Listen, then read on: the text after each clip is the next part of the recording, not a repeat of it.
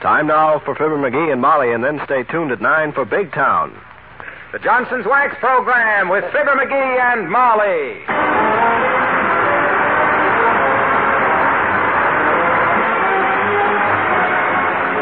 Makers of Johnson's Wax and Johnson's Self-Polishing Glow Coat present Fibber McGee and Molly with Bill Thompson, Gail Gordon, Arthur Q. Bryan, Dick LeGrand, Bud Steffen, and me, Harlow Wilcox. The script is by Don Quinn and Phil Leslie. Music by the King's Men and Billy Mills Orchestra. You know, there's genuine pleasure in looking at the smooth surface of a waxed floor. It has such a rich, such a mellow look. In fact, that glistening waxed finish makes the whole room more beautiful. And when you wax your floor, there's a special reason for using Johnson's paste wax. No other wax can beautify your room in exactly the same way. Little wonder more women use Johnson's paste wax than any other kind. Those women know that Johnson's paste wax does more than beautify their floors.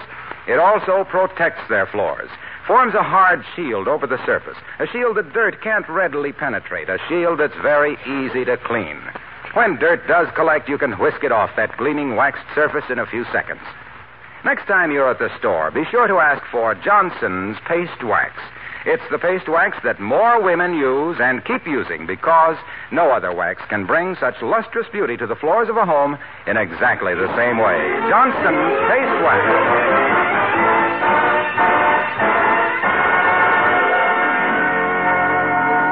History shows that many a genius flowers late in life.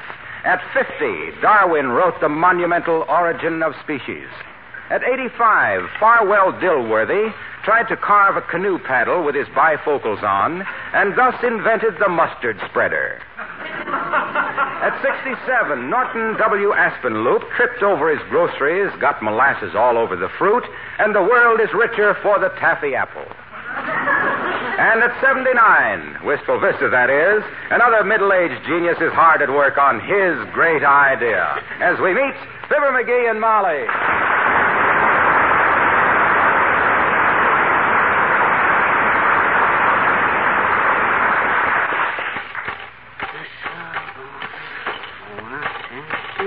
My, that's an awfully long letter you're writing, McGee. Who do we know that deserves that? This ain't a letter, Tootsie. I'm writing a movie. A little project that's going to make me famous and both of us rich. Hey, how do you spell century?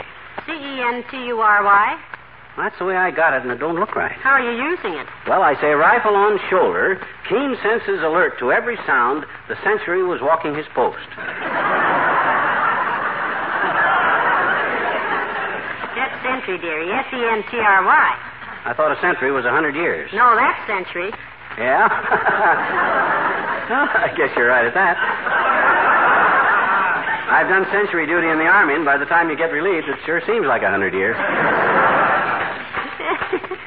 Tell me more about this movie you're writing, sweetheart. I said a movie, but that's just one angle of it. Oh? First, I'll make it into a movie, then a best-selling book, then it'll go into a two-bit drugstore reprints and be syndicated in the newspapers. Oh?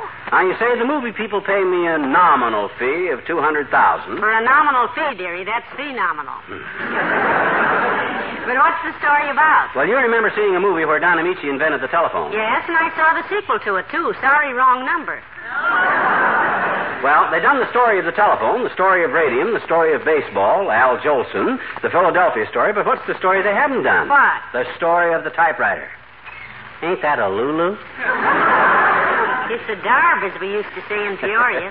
You betcha. When you stop and think how the typewriter is tied up to culture, commerce, business, communication, why, my it's God. It's amazing that nobody ever thought of it before. Well, that's what they said when the non-skid paperclip was invented, kiddo. Yes, sir. And the zipper. Just Yankee ingenuity. You mean every Yank needs a zipper and vice versa? Yeah. Well, I gotta get busy, though. Can't mess around with half a million bucks at stake. Uh, Done any research on the subject of the typewriter, McGee? Plenty, Tootsie. Spent nearly fifteen minutes with the encyclopedia, for one thing. For another thing, I may go to the library a little later. Ah, uh, for of the doorbell, doorbell, doorbell. All day long. How can a guy write movie scenarios with that doorbell clanging at all hours of the day? That's the first time it's rung this morning, Pat. Well, it won't be the last if I know Tuesday, and I oughta. Come in. Oh, it's Doctor Gamble, McGee. Do come in, Doctor. Thank you, my dear. Good morning, Stern Wheeler. Hi, Gaspane. May I give you a word of advice? Certainly. It won't be worth anything, and I probably won't take it, but I know better than to try to stop you. What is it, dearie? I just wanted to advise the good Doctor Gamble that the next time he calls on an author to make an appointment first. Don't just barge in like a cub bear jumping into a hollow log. Did you say author? Possum face? What are you authoring, a book on bad manners?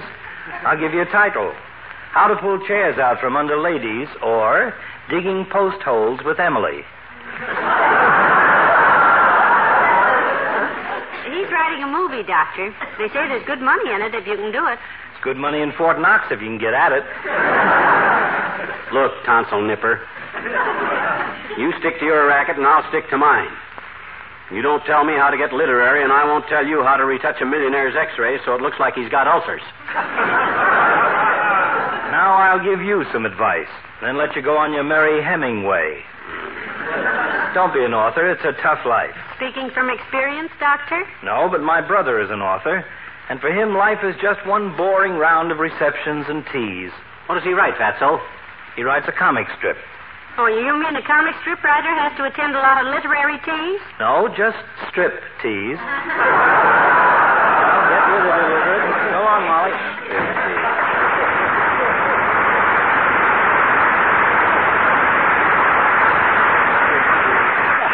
Boy, I can hardly wait to see Doc's face when those movie people hand me a check for a couple of hundred thousand. I can hardly wait to see my own. Betcha. My eyes will pop out so far the pupils will think it's recess.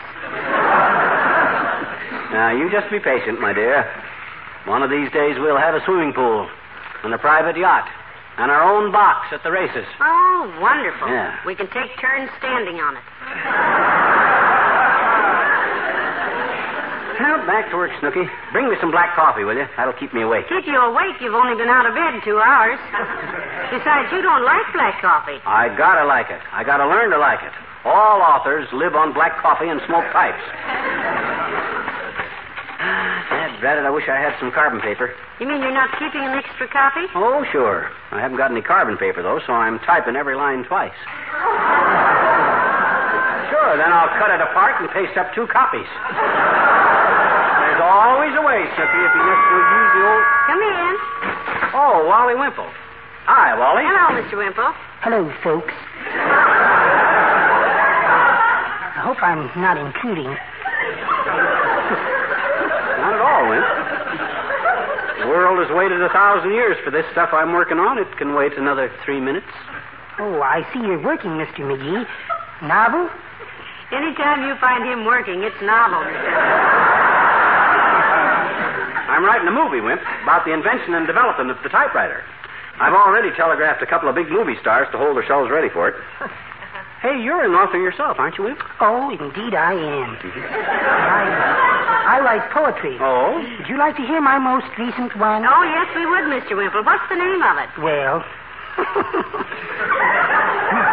I call it A Lobster and an Oyster. Well, well, let's hear it before I have to go back to work in about thirty seconds, Wimp. All righty. A lobster and an oyster sat upon the ocean bed, discussing this and that, until the puzzled oyster said, "How come you wave your nippers so? Keep rinsing off your paws." Said the lobster, "I'm a cynic. I don't believe in Sandy Claus." Oh, my goodness. Isn't that cute? Yeah, but being a novelist myself... Oh, I... there's another verse, folks. Oh, dear. It goes, said the oyster, "Watch my bowl, ball of yarn. You're such a clumsy cuss. I'm making eight Argyle socks for Lady Octopus." The lobster said, "You have no hands, yet you knit things for your girl." "Not knit," replied the oyster, "but let me show you how I purl." Well, I don't want to bother you any more now, Mister McGee. So long.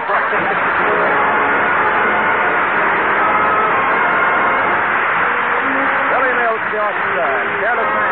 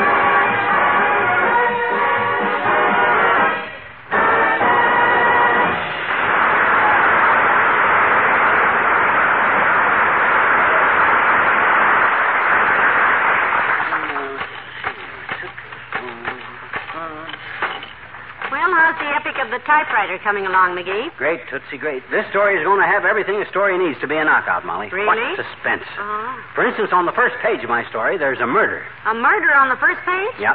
An inventor is found dead in his laboratory, clutching a crushed orchid, a dry martini, and a copy of the Hardware Journal. That's the attention grabber, see? I see. Then what? Then on page two, I switched to England in the Middle Ages. Mm-hmm. When do you come back to the murdered inventor? Ah, that's the gimmick, kiddo. I don't ever come back to him. Naturally, the reader keeps looking for the killer, and he's, after he's read the whole script before he realizes the murder has got nothing to do with the story. You catch on? Subtle? Heavenly days, you authors have more angles. Oh, that ought to be milk from Kramer's drugstore. I phoned for some more typewriter paper, and come in. Oh, hello, Milton. Hello, Come Missus in. McGee. I, I brought a ream of paper, like you said, Mister McGee. five hundred sheets. Would you mind telling me what you're going to do with it? Oh, I'm doing some writing, Milt. You ever try doing any writing? Oh, yes. I used to write a lot of fiction. Oh? Not under my own name, though. I signed it Millicent Kramer. Millicent. That's my mother's name. Oh. Oh, how nice. What kind of fiction did you write, Milton? Mostly just excuses for being absent from school. Well, writing is a great career, Milt, my boy. The thing that appeals to me about it is you can make a living sitting down. You ought to take up journalism, Milt. Oh, I've tried that, too, but it hurt my feet. Hurt your feet, Milton? What kind of journalism was that? Ladies' home journalism. I used to deliver them. That's how I met Margie. Oh? She's the girl I'm going steady with since last Thursday. The one that always smells so good on account of I'm giving her presents like perfume. Hmm. It's very smart, Milt. Girls never get enough perfume. Yours didn't. Huh? Well, I didn't work in my uncle's drugstore like Milt does. Oh, you got to go, Milt? Oh, yeah, I got to get back to the store. We're taking inventory today. Oh? And if Uncle Ed checks the perfume stock before I get back, I'm dead.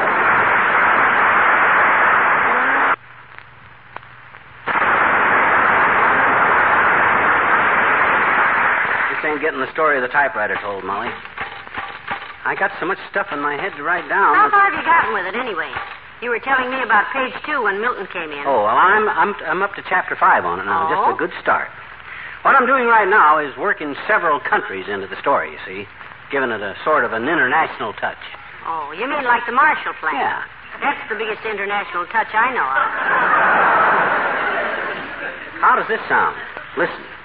Grinding his Egyptian cigarette out on the African leopard skin rug and taking the beautiful Hungarian Countess Toujour in his arms, young Marsh Jefferson gazed hungrily into her eyes. Young who? Young Marsh Jefferson. He's the playboy son of a family of Southern aristocrats who fled to England to escape the poll tax. I see.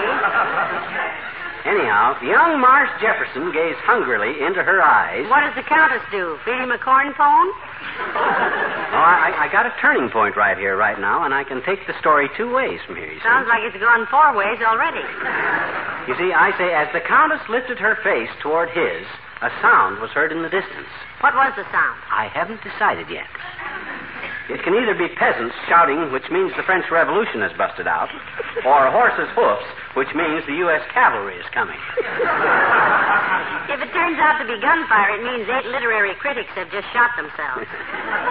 Look, dearie, now, this is a... Hello, Molly. Hi, pal. Hello, Mister Wilcox. Come on in. Sit down, Junior, but don't talk. I'm creating. What's he creating, Molly, besides a funny noise on that paper spoiler? Well, he's writing the story of the invention of the typewriter, Mister Wilcox. His version of it, at least. Really? Well, look, pal, I used to do a little writing. Let me give you a tip, will you? You'll welcome it, won't you, dearie? No, but I'll be polite about it. Okay, Junior, unburden yourself. I ain't heard anything about you writing the great American novel, but go ahead. Tell the author how to write. Well, I was just going to suggest that you keep it simple. You see, when I first started writing advertising for Johnson's Face Wax, I used to say, Johnson's Paste Wax will render your possessions invulnerable to abrasions, impregnable to friction, attrition, and confrication. Stuff like that. I think that's beautiful writing. Personally, I don't care. I used to say that. Things like, Johnson's Paste Wax inevitably imparts a coruscating, scintillating fulguration to one's floors, furniture, and woodwork, which endows the domicile with joviality and vivacity, and attracts the spirit, spirit of euphrosyne to the dwellers therein. You don't say. I almost didn't. You keep writing like that, Junior, and they'll revoke your poetic license. I bet they would have sold a lot of Johnson's Face Wax, though, if anybody knew what you meant. Well, that's what the company says. They said, look, kid, let's just keep it simple. Just tell them that Johnson's Face Wax will give floors, furniture, and woodwork a soft, gleaming luster that shines with the happy look of a well-loved home. That will give a new protection and beauty that time and age hey, cannot... Hey, t- hey, can't. hey, look. Waxy. Yes, pal. Hey, look. I, I'd like to stay and criticize your story, but I've got to run along. This is World Trade Week, you know, and I've got to address a meeting. This is what week, Mister Wilcox? World Trade Week, Molly. A week set aside to highlight the trade between na- nations. Oh, that. Well, I'm in favor of that, Junior. You may quote me. You may say for me that I feel the more we import and export, the more stuff goes in and out. A very weighty statement, dearie. Yeah. You may tell your meeting that I said the more countries trade with each other, the better off we all are, and well, and we'll be. Oh, I see. You, you feel that the ship of state sails best with the trade winds. Exactly. Thank you, pal. That's a very thoughtful statement. So long, Molly.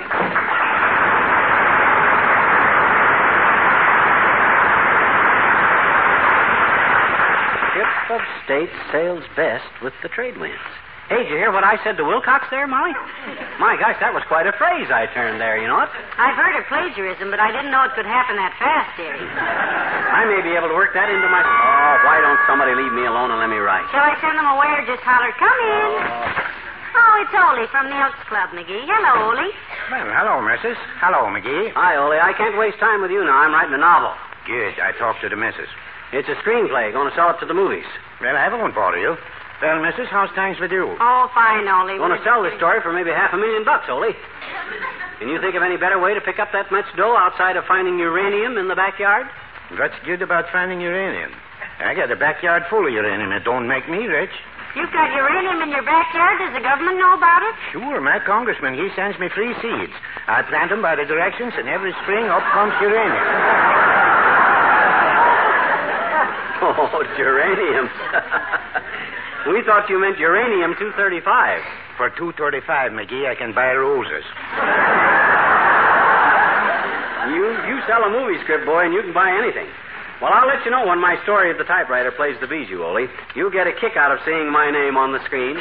Oh, I see your picture on the screen all the time, McGee. McGee's picture? On the screen, Ole? Where? My gosh, I didn't... At the Elks Club, McGee. Huh?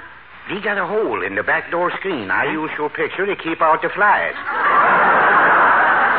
It works fine. Even keeps out people. That's so long, missus.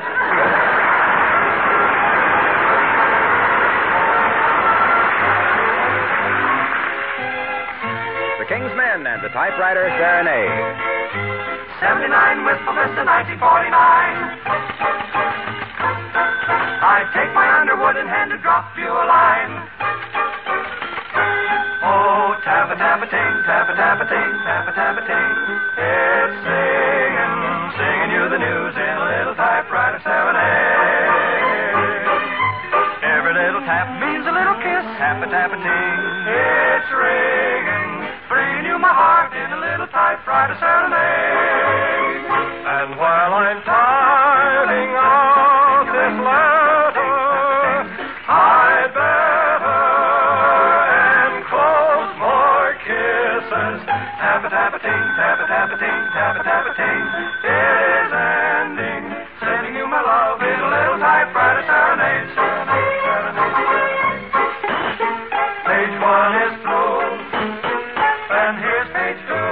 Just a line or two telling you what's new so you won't be blue, my darling.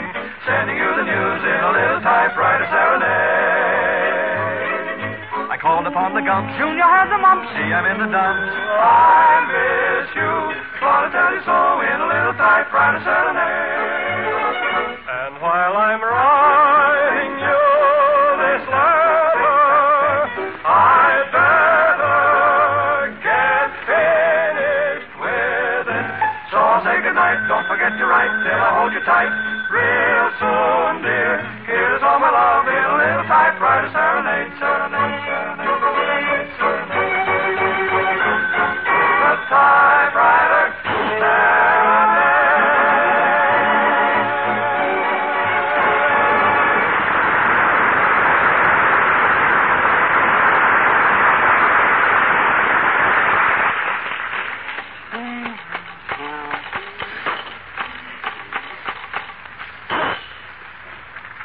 That's page one hundred twelve. I'll bet even Sinclair Lewis don't write this fast. You say you've already wired a couple of movie stars, McGee? Yep. In fact, this yarn is tailor-made for them. It's a natural. You see? Uh-oh. Maybe that's a messenger boy. It's about time I was hearing from them movie stars. Come in. Oh, it's his honor, McGee. Hello, Mister Mayor. Hello, Molly. Good day, McGee. Oh, sorry to interrupt your letter writing. I'm not writing letters, Latriv. I'm writing a movie. First movie you ever wrote, McGee? First one this week. I'm writing the story of the typewriter, Latriv. His next story will be called Fog. It'll be a condensed version. Well, this is sort of a synopsis, too, I presume. Uh, can you tell the story of the typewriter in a nutshell, McGee? Now, that's an interesting question, Latriv. If I can do that, think what I can save in postage. Yes. If it gets too long, dear, you can even use a coconut shell. What size shell did you have in mind, Latriv? Oh, I'd say a walnut shell. Write the story on fine tissue paper, wad it up tightly, and send it to Hollywood in a nutshell. You better go, McGee. He meant a real nutshell. What did you think I meant? Never mind. You ever do any creative writing, Latriv? A little, yes, yes. I've always believed the pen was mightier than the sword. Except maybe at a military wedding. Imagine the bride and groom having to crawl along under crossed pens dripping ink on them. You mean when you were in the service, Latriv, you could fight better with a pen than you could with a sword? Oh, yes, indeed. Yes, we had pens that were full of tear gas. Much more effective than swords. Well, uh, now what shall we talk about? Want me to read you my movie story, Latriv? As far as I've got? Only take an hour and a half or so. You see, the first shot is a cottage in England. We trucked the camera up to a pub. Ah, England. I love England. I'm an old Oxford man, you know. Oh, not McGee. He prefers high shoes. He says Oxfords don't support the ankle properly. Besides, those Oxfords of yours don't look so old. How many times have you had them half-soled? Three times. I'm really an old Oxford man. New Oxfords are so hard on the feet when you have to do as much walking as I do. It's no use, McGee. Let's give it up. Yeah. Look, Latriv, if you don't want to cooperate, why don't you run along and let me get to work? I'm sure I don't know what you mean, McGee, but if I'm interfering with your work, I shall be only too happy to remove myself. Good day.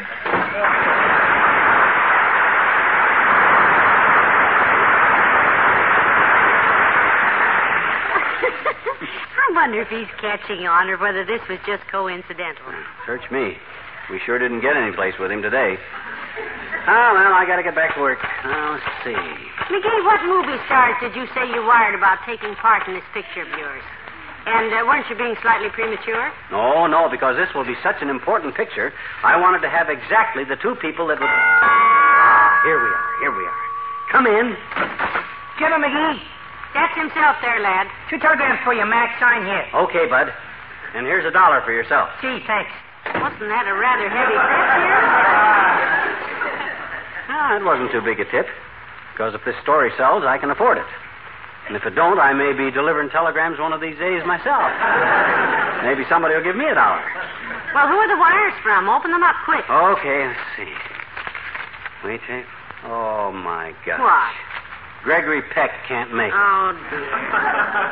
Shucks. Says he's got previous commitments. Doggone it. How about the other one? Oh, wait, I get it over. Let's see. Oh, can you beat that for rotten luck? She's tied up, too. Who? Marcia Hunt. Of all the dirty luck I ever... Well, that's that, I guess. That's that. Oh, McGee, what are you doing? You're uh... tearing up your manuscript and it was almost done. Well, it's no good now, Snooky. Why isn't it? There are other actors besides Gregory Peck and Marcia Hunt. Not for this picture. How can you do the story of the typewriter without Hunt and Peck?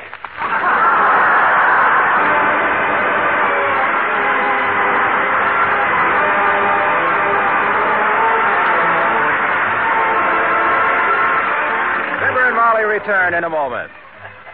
The mellow beauty that Johnson's Paste Wax brings to a home is a beauty you've probably seen and remembered. You're bound to remember the rich, lustrous finish of wood surfaces that have been polished with this remarkable wax. But maybe you don't know this, how easily and quickly you can polish your waxed floor when you have Johnson's new Beauty Floor electric polisher. All you do is guide this polisher across the floor. The big whirling brush buffs your floor in a few seconds. Ask your dealer about Johnson's new Beauty Floor electric polisher. You can buy one now or rent one at low cost if you prefer.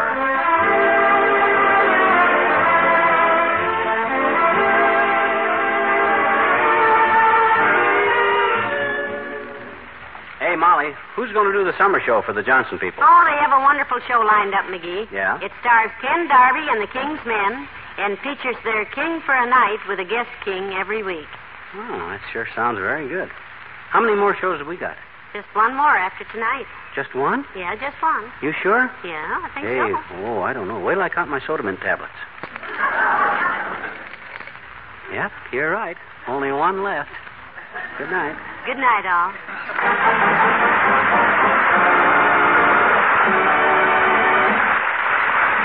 Of Johnson's Wax and Johnson's Self-Polishing Glow Coat, Racine, Wisconsin, and Brantford, Canada, bring you Fibber McGee and Molly each week at this time. Be with us again next Tuesday night, won't you? Rub it on. Wipe it off. That's how easy it is with Johnson's Carnew, the auto polish that saves you work while giving your car a Sunday shine. First, Carnew cleans your car, cuts through traffic tarnish and road film that water won't touch. Second, Carnew polishes your car, makes the whole body sparkle like new. Yes, cleaning a car can be a hard job, but not with Carnew, because Carnew cleans and polishes your car in one easy application. Tomorrow, ask your nearest service station or dealer for Johnson's Carnew. Just rub it on, wipe it off. That's all you do with Carnew. This is N B C, the National Broadcasting Company.